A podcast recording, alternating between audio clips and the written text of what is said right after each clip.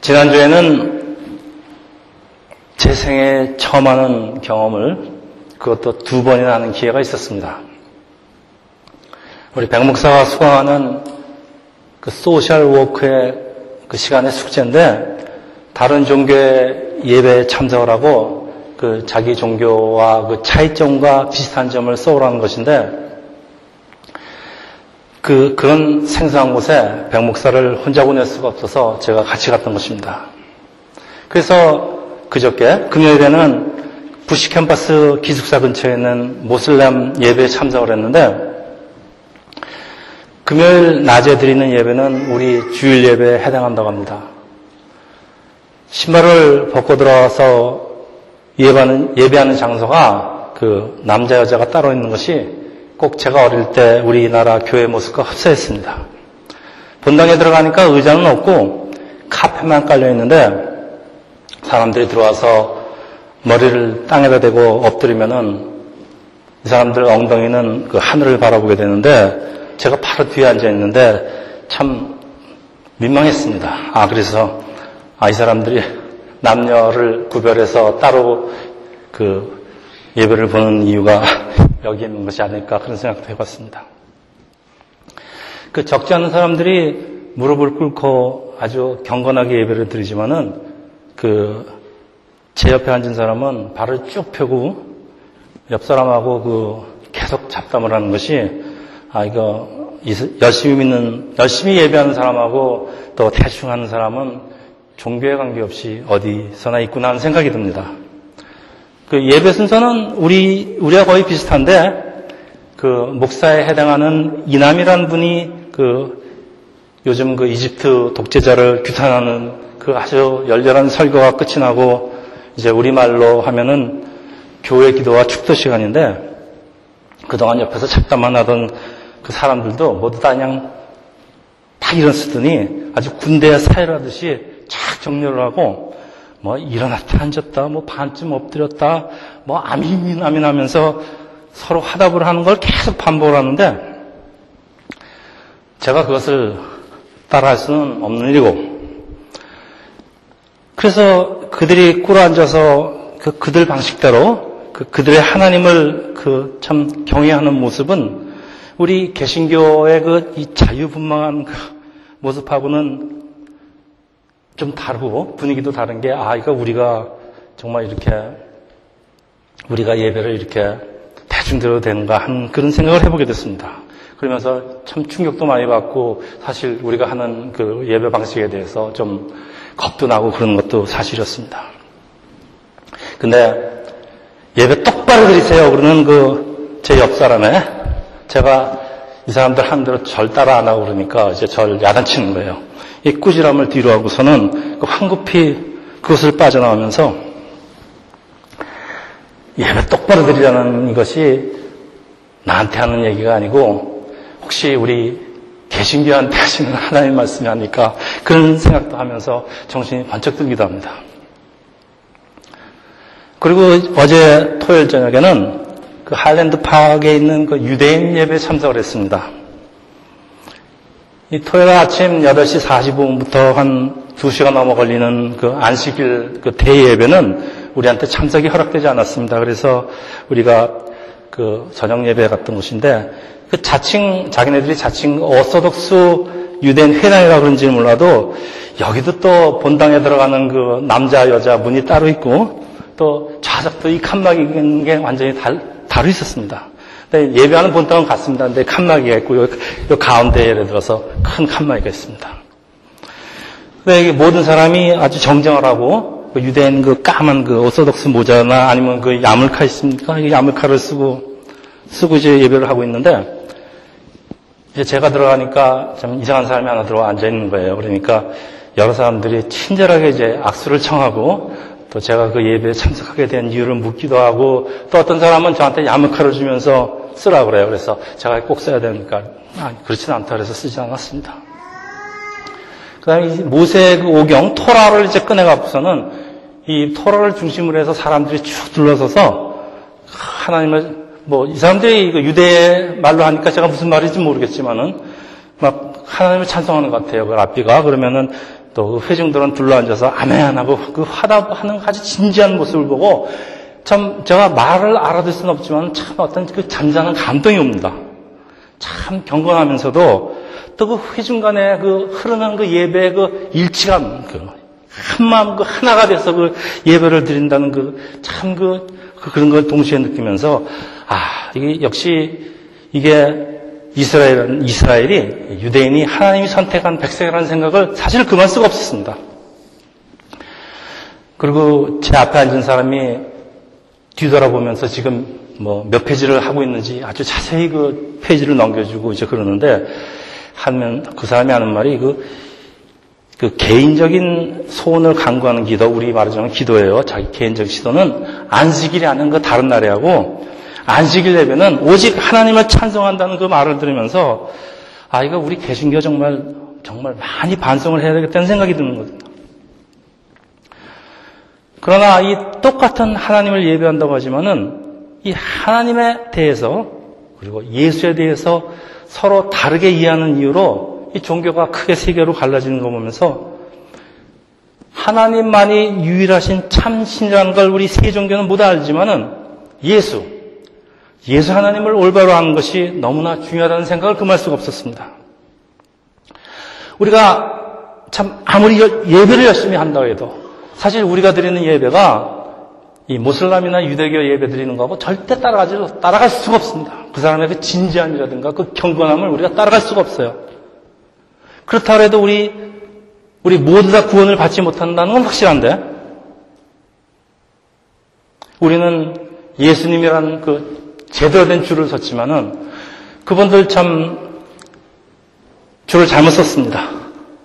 아무리 열심히 예배해도 참 그들 구원받지 못하는 것인데 정말 줄을 바로 쓴다는 게 정말 얼마나 중요한 그런지를 다시 한번 참 실감을 했습니다.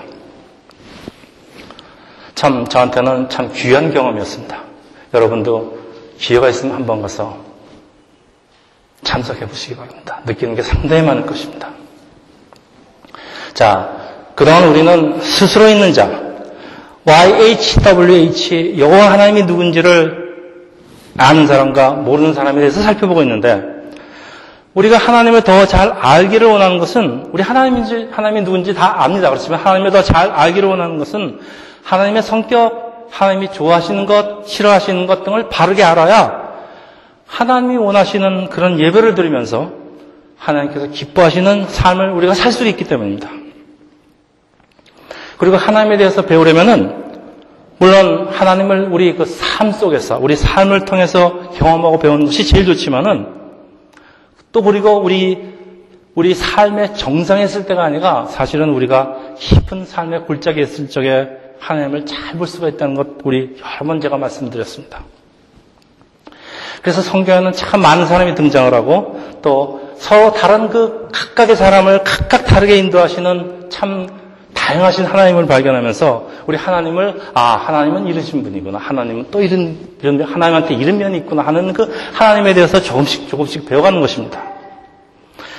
근데 성경의 하나님의 성품이 이 조목조목 정리돼 갖고서는 그 도표로 만들어지는 것이 아니고 이 등장인물의 삶 속에서 이 녹아 있습니다. 그래서 우리가 만 이 등장인물의 삶을 우리가 제멋대로 잘못 이해한다면은 하나님에 대한 우리의 배움은 잘못되기 십장일 것입니다.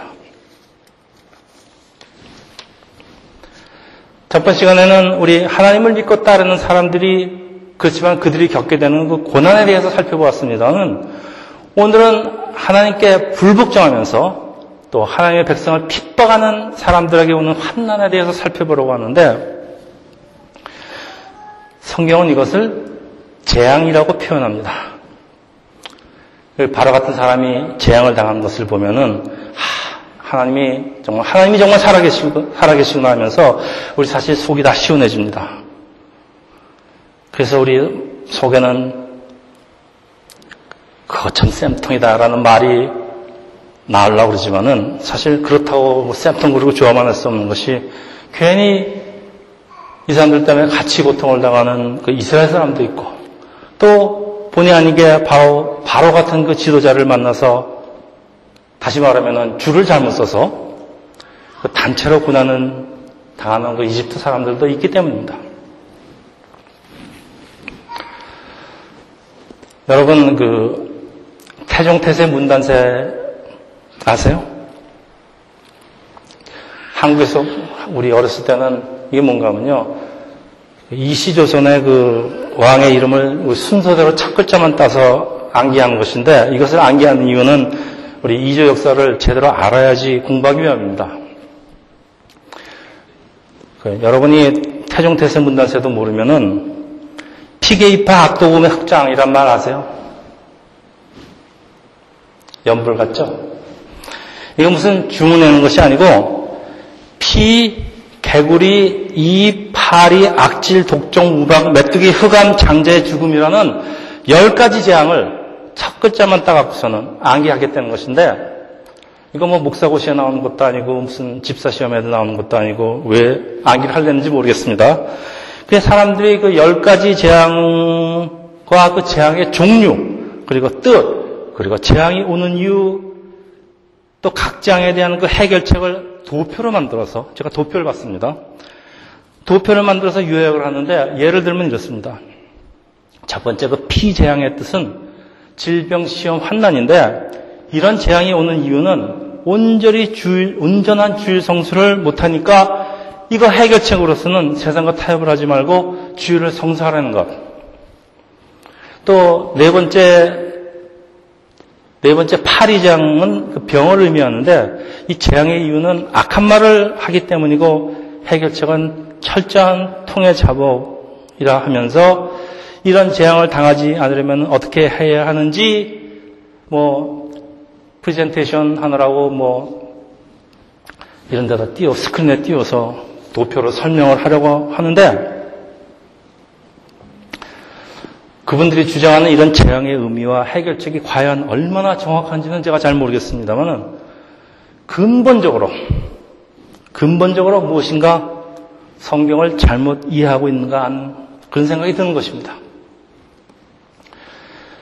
예레미야 17장 17절입니다. 제가 읽겠습니다. 재앙의 날에는 주는 나의 피난처입니다. 재앙의 날에 주는 나의 피난처입니다. 그리고 29장 11절 너희를 향한 나의 생각을 내가 하나니 평안이요 재앙이 아니니라. 재앙이 아니랍니다. 너에게 미래와 희망을 주는 것이라. 재앙이 아니랍니다. 하나님의 백성에게는 재앙이 아니랍니다. 그래서 우리를 오늘 우리가 먼저 확실히 알고 짚고 가고 싶은 것은 재앙의 대상이 하나님의 백성, 이스라엘이 아니라 우리 크리스천 우리가 아니라 하나님을 부인하는 바로와 그 백성이라는 것입니다. 이집트에 살고 있는 모든 사람이 같이 고통을 당하고 있기 때문에 이스라엘 사람도 재앙을 당하고 있는 것처럼 보일 수는 있지만은 사실 이런 재앙은 하나님의 자녀인 우리에게는 해당이 되지 않습니다. 그런데 왜 우리가 이, 이런데 벌벌 떨면서 도표 만들고 이런 심판에 대비하려는지 저는 정말 납득이 가지 않습니다. 열장은 바로와 그 이집트 백성들에게는 심판이지만은 이스라엘에게는 심판이 아니라 교육입니다. 이스라엘은 이집트의 재앙을 지켜보면서 하나님의 능력을, 성품을, 그리고 하나님을, 하나님에 대해서 배우게 되는 것입니다. 여러분, 학교 다닐 때 선생님한테 벌을 받아보신 기억이 있는지 모르지만은 저희 때는 뭐 수시로 얻어맞았습니다. 그 이제 우리 같은 반 친구가 선생님한테 벌을 받는데 무슨 벌을 어떻게 받는지 좀 분석해 본 적이 없습니다. 얘가 종아리를 맞는지 따귀를 맞는지 아니면 뭐 손을 들고 한 시간 서 있는지 뭐 이것을 분석해 갖고서는 이 종아리의 재앙이 무슨 뜻이며 의미가 어떻고 이것을 맞지 않으려면 어떻게 해야 되는지 뭐 이런 거 따집니까? 그 우리는 열 가지 재앙에 대해서 그 보다 본질적인 질문입니다. 사랑의 하나님께서 왜 재앙이라는 극단적인 방법을 사용하시는지 그 이유와 배경에 대해서 살펴보라는 것입니다. 다시 말해서 선생님께서 왜 도대체 왜, 왜 내 옆자리에 앉은 사람에게 왜 벌을 주느냐 하는 것입니다. 출애굽기 3장 19장에 보면은 재앙이란 하나님의 계획적인 전략이라고 설명을 합니다. 그래서 내가 너니 강한 손으로 치기 전에는 애굽 왕이 너희가 가도록 허락하지 아니하다가 하나님께서는 바로가 순순히 말을 듣지 않을 것이라는 걸 아시기 때문에 이 바로의 주의를 끌 수 있는 유일한 방법은 재앙을 통해서라는 것입니다. 그 세상에는 고집불통 사람들이 많이 있지만은 이런 사람들 말을 듣게 하는 유일한 방법은 말로 안 되니까 매라는 말씀입니다. 사실 오늘 우리 기독교 교회는 사실 많이 변질된 거 사실입니다. 지금 남이 얘기하는 것이 아닙니다. 그래서 우리가 사실 정신 차리지 않으면은 매를 맞을 수도 있다는 그런 말씀입니다. 오늘 본문은 7장부터 11장까지 그 첫 번째 재앙에서 아홉 번째 재앙까지 상당히 많은 분량을 다루고 있는데 하나님께서 본격적으로 이적을 보여주신 것이 그 열재앙 사건입니다. 모세가 바로에게 유명한 그 Let my people go 내 백성은 보내라 그들이 나를 섬길 것이라는 하나의 말씀을 전하지만은 바로는 들은 척도 안 하고 불복종하면서 그러니까 하나님께서는 재앙을 계속해서 내리시는 그 똑같은 장면이 말하자면 아홉 번을 반복하는 것입니다. 그 사람들은 오늘 본문을 열 가지 재앙이라고 하면서 그열 가지 재앙의 의미를 일일이 뭐 따지면서 종아리의 뜻은 무엇이며 뭐 아까 말했지만은 뭐 딱이 맞는 것의 뜻은 무엇인가를 살펴보는 사람도 있지만은 사실 본문의 핵심은 그 이 열 가지 재앙의 이야기가 아니고 재앙의 종류가 한 가지든 열 가지든 종아리를 맞든 따기를 맞든 벌을 쓰든 그런 그 그것이 중요한 것이 아니고 성경이 말하고자 하는 것은 바로가 결국은 하나님한테 굴복을 하고 이스라엘을 보내게 하는 사건을 통해서 여호와 하나님이 정말 하나님 되심을 온 세상에 알리게 된다 그런 뜻입니다. 근데 어차피 하나님이 알리실 거면 왜 단번에 이렇게 그냥 하지 않으시고 그 바로하고 시험을 아홉 번이나 하시는가? 그러면서 하나님의 그 다양하신 그 재앙을 보여주시는가 하는 것에 대한 그 자연스러운 우리의 그 질문이 나오게 되어 있습니다만은 여기에 분명한 의도가 있습니다. 그것은 세상에서 일어날 수 있는 모든 재앙을 만드시는 분, 그리고 고치시는 분, 그리고 그 자연의 주인이 하나님이라는 것을 온 세상에 알리, 알리라는 것으로 사실 이것이 출애굽기가 쓰여진 이유입니다. 그 열장의 출애굽의 핵심이 되는 이유가 이런 이유입니다. 그래서 출애굽부터 3250년이 지난 오늘도 그 열장 사건을 우리가 성경을 읽으면서 우리 하나님이 여호와 하나님이 누구신지를 배우고 있는 것이에요.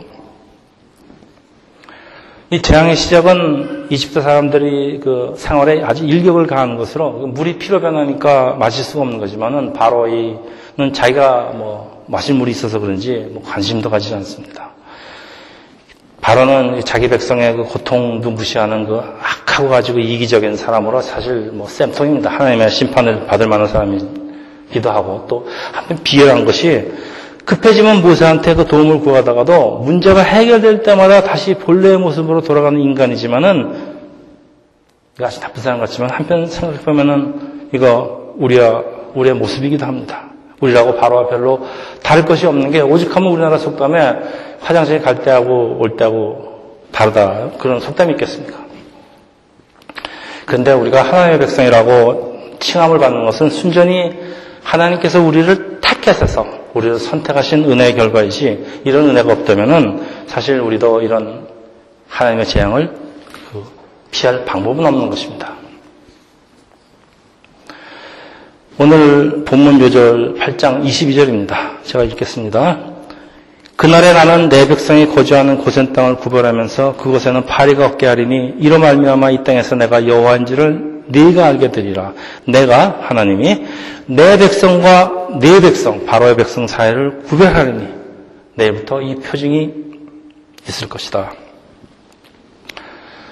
자, 첫 번째, 두 번째 재앙은 그 이집트의 술객들도 흉내를 낼 수 있었던 그 아주 가벼운 것으로 시작을 하지만은 세 번째 재앙이 끝이 나면서 중대한 변화가 생기기 시작합니다. 그래서 네 번째 재앙부터는 이스라엘에 살고 있는 고센 땅에는 어떤 보이지 않는 보호막이 그 지방을 감싸기 시작합니다. 다시 말씀드리면은 잘못하지 않는 사람도 처음에는 단체로 기합을 받는 것 같지만은 처음 있어 보면은 잘못하지 않은 사람은 그 기합 벌 받는 것에서 예외로 시켜준다 그런 말씀입니다.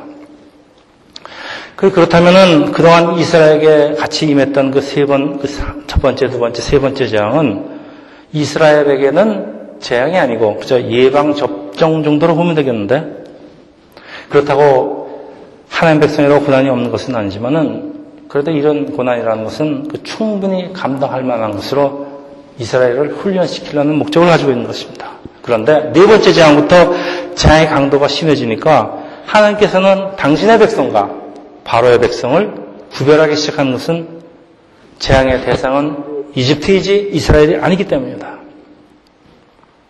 이 말씀을 한마디로 제가 정리를 하면은 하나님의 백성에게는 환난은 있을지 몰라도 멸망으로 인도하는 재앙은 하나님께서 결코 허락하지 않으신다는 말씀입니다. 벌벌 떨 필요가 없다는 말씀입니다.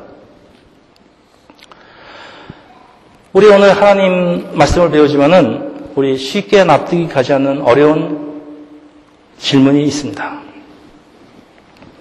내 백성을 보내라, let my people go라는 하나님의 명령은 이 재앙 때마다 반복이 되는데, 그런데 이 재앙이 계속되는 이유는 성경을 자세히 보면은 바로가 하나님 말씀에 불복종하기 때문이고 바로가 불복종하는 이유는 하나님께서 바로의 마음을 일부러 완악하게 하시기 때문이라고 성경을 말씀하고 있습니다. 예로 7장 3절입니다. 내가 바로의 마음을 완악하게 하고 하나님께서 바로의 마음을 완악하게 하고 완악한 마음을 주시기 때문에 바로가 불복종하고 하나님은 그것을 구실 삼아서 바로에게 재앙을 내리시는 참으로 참 불공평한 사건이 계속되는 것입니다만은 여호가 하나님 되심을 보시려는 것인데 여호가 하나님 그 그건 좋은데 이 바로나 이집트 사람처럼 이 악역을 맡은 사람들은 너무나 억울하지 않는 라는 그 질문에 우리 부딪히게 됩니다. 그런데 성경에서 이상한 것은 그뿐이 아닙니다.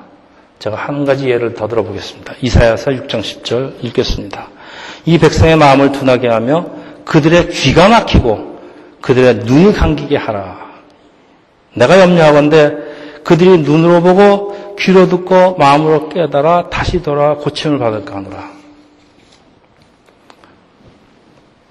다시 말하면은 사람들이 하나님 말씀을 듣고 회개한 것이 싫다.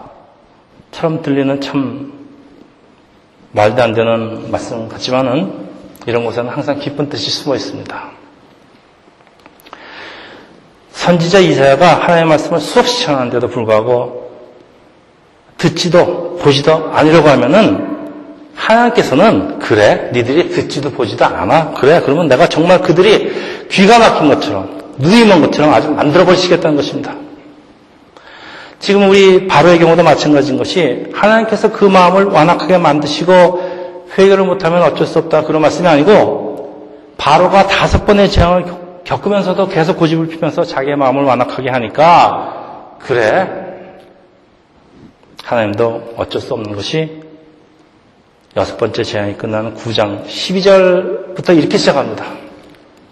그 전까지는 바로가 자기 마음을 악하게 함으로 악하게 함으로 바로의 마음이 악함으로라고 시작되지만은 9장 12절부터는 여호와께서 바로의 마음을 완악하게 하였으므로 그들의 말을 듣지 아니었으니 이게 무슨 말인가 하면요.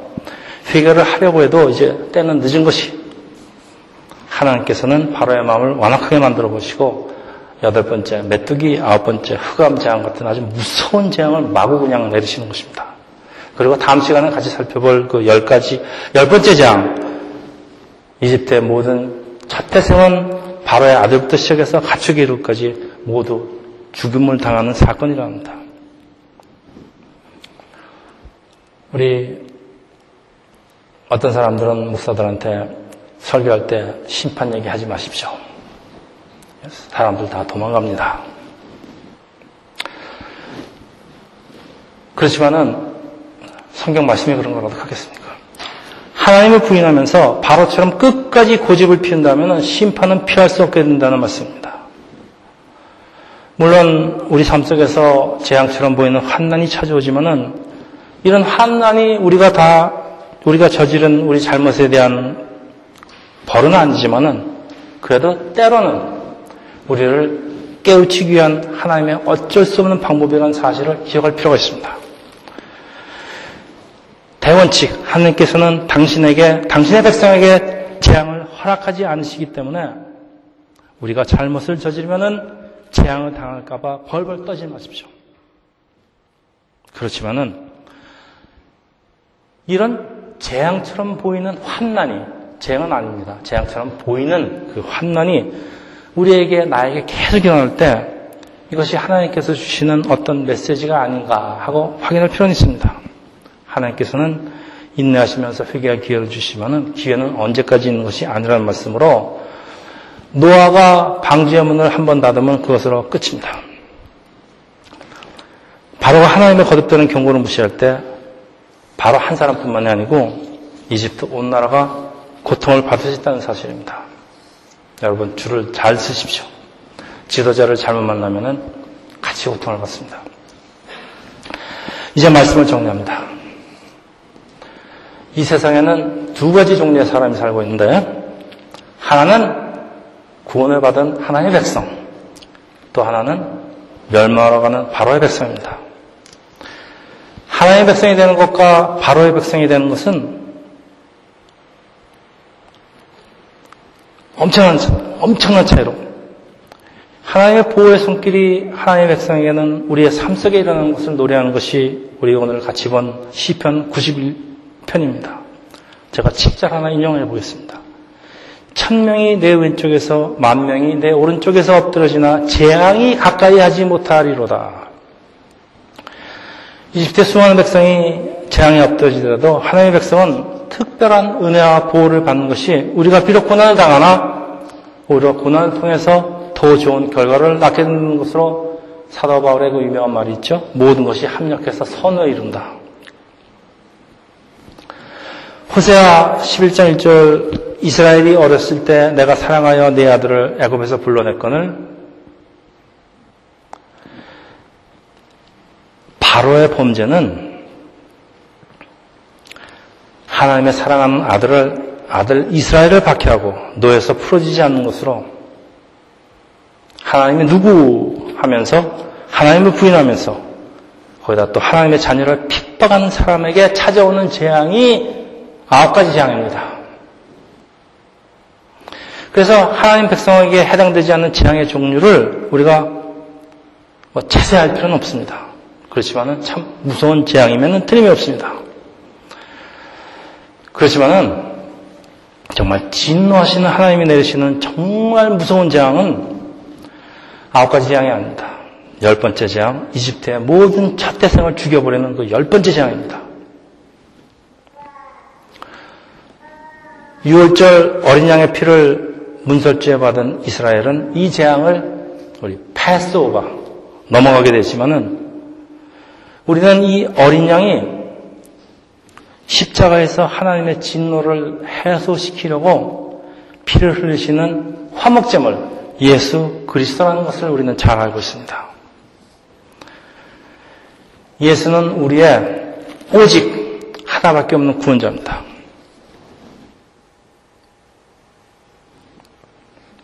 이제 말씀을 마칩니다. 우리 유태인들 예배, 또 우리 무슬람 예배, 또 캐톨릭 예배 다 다릅니다. 그래서 하나님을 예배하는 방법은 우리 문화나 어떤 생각에 따라서 환경이나 그 예배하는 사람들 마음대로 하겠다는 것을 뭐 우리가 어쩌겠습니까? 그렇지만은 구원, 구원은 우리의 생각하는 방식대로 하는 것이 아닙니다. 모든 종교가 구원을 받는 것이 아니라는 것, 그리고 하나님을 아는 종교라도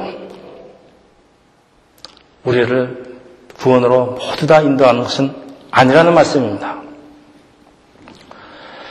구원은 하나님께서 인류를 구원하시라고 정하신 그 방식대로만 이루어집니다.